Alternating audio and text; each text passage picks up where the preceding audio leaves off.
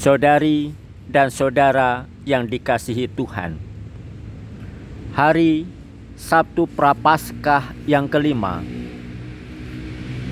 bacaan Ekaristi mengajak kita untuk melihat bagaimana Allah berjanji untuk mengumpulkan kita yang tercerai-berai, yang porak-poranda, menjadikan satu kawanan di dalam Dia menjadi satu umat dengan Dia.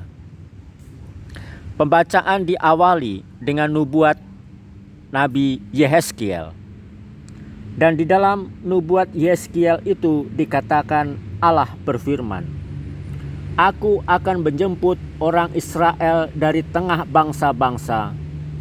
Aku akan mengumpulkan mereka dari segala penjuru dan akan membawa mereka ke tanah mereka.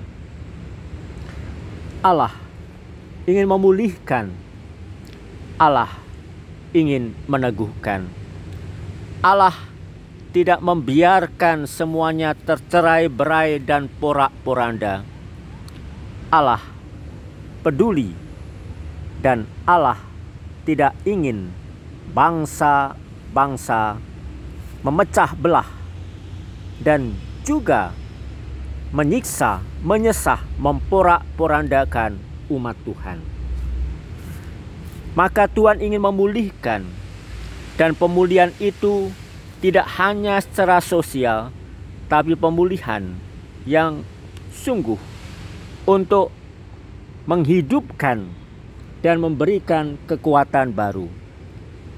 Maka Allah akan mempersatukan mereka sebagai segala bangsa dengan tahta Daud sebagai kepemimpinannya. Dan Allah akan menjadi Allah mereka dan mereka menjadi umat Allah. Dan Allah menguduskan. Apa arti menguduskan? Tidak lain dan tidak bukan menebus. Allah ingin menebus umat. Allah ingin memulihkan umat Allah tidak membiarkan dan bahkan tidak ingin umat terserak, terserok, terseok. Allah ingin menyatukan.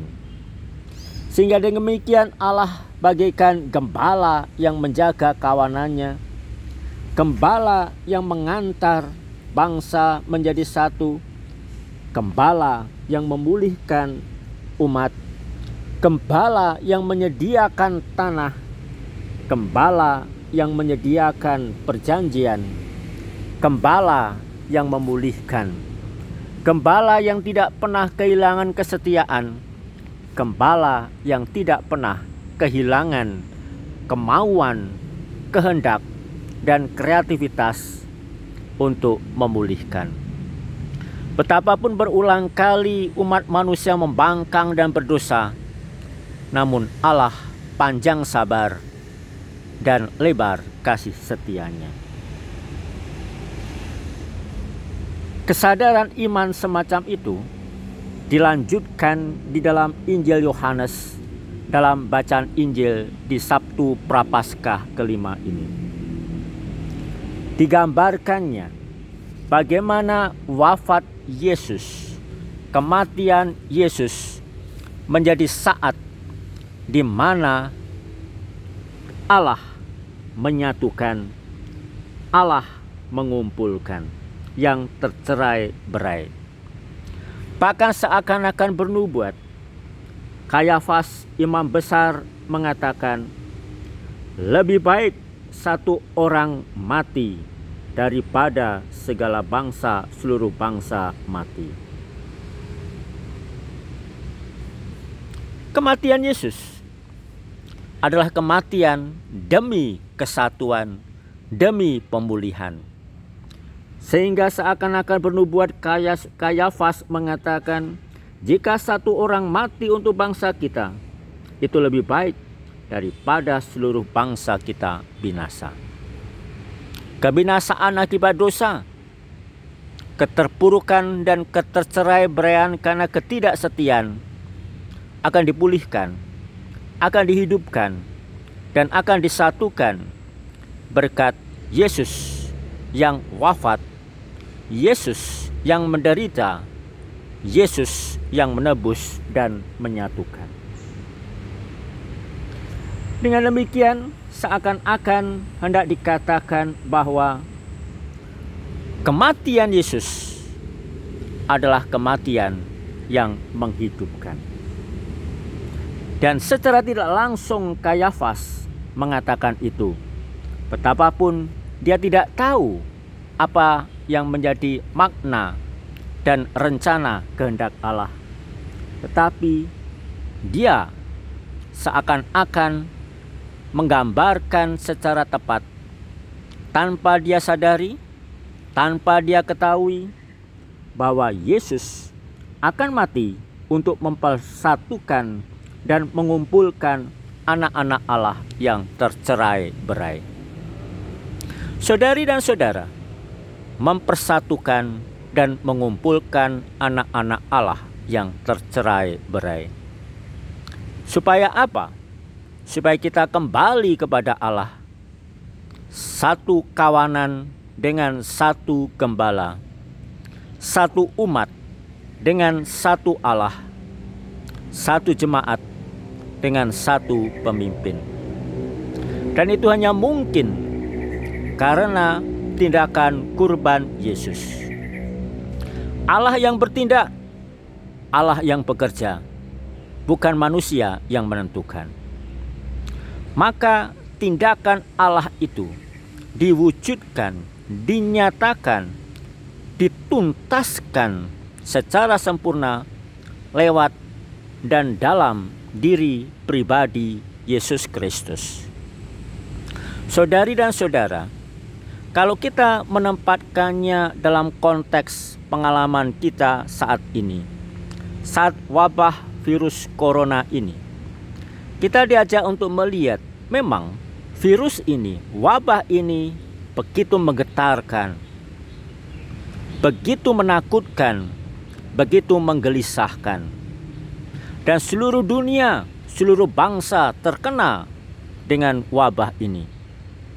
Akan tetapi, kita bisa melihat akibat dari wabah ini, kita melihat kesadaran akan kesatuan, kesadaran akan kepenuhan, kesadaran akan persaudaraan. Kita memandang diri sebagai satu umat manusia, ciptaan Allah di tengah perbedaan suku, ras, bangsa, dan agama, namun kita diingatkan kita satu. Dan wabah ini mengingatkan kita dan menyadarkan kita agar kita menggalang kesatuan itu memupuk persaudaraan lintas batas, lintas perbedaan.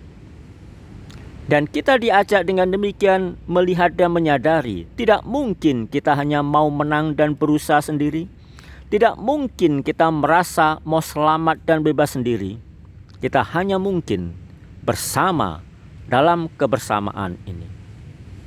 Secara tidak langsung kita melihat virus corona justru menumbuhkan kesadaran akan kesatuan, kesadaran akan persaudaraan dan kita mohon agar masa pekan suci, masa di mana kita semua diajak oleh Allah mengenang, melihat, menyadari, tetapi juga menghadirkan kembali peristiwa penyelamatan Allah lewat dan dalam diri Yesus Kristus sebagai peristiwa yang memulihkan, peristiwa yang menyatukan, peristiwa yang mengumpulkan kita yang tercerai berai karena kepentingan, karena dosa. Kita mohon kekuatan dari Allah agar kesadaran kesatuan juga tumbuh, bukan pertama-tama karena wabah corona, namun karena terlebih iman, iman bahwa Allah yang menyatukan, Allah yang mengumpulkan, Allah yang memulihkan. Sehingga dengan demikian kita melihat dan menyiapkan diri untuk hidup yang baru, untuk semangat baru, untuk dunia baru, dunia yang ditandai dengan kesatuan dan persaudaraan, hidup yang ditandai dengan kasih, bukan pembedaan, namun mencari apa yang menyatukan, mencari apa yang menumbuhkan kebersamaan. Kita ingin menjadikan masa pekan suci ini masa untuk menumbuhkan kesadaran akan kesatuan, kesadaran akan persaudaraan. Sebab Allah sendiri yang menghendaki kita bersatu. Allah sendiri yang mengumpulkan kita yang tercerai berai porak poranda ini. Allah sendiri yang bertindak untuk menyelamatkan dan menumbuhkan kasih persaudaraan di antara kita dalam diri kita. Saudari dan saudara, membangun kasih, membangun persaudaraan. Amin. Tuhan memberkati.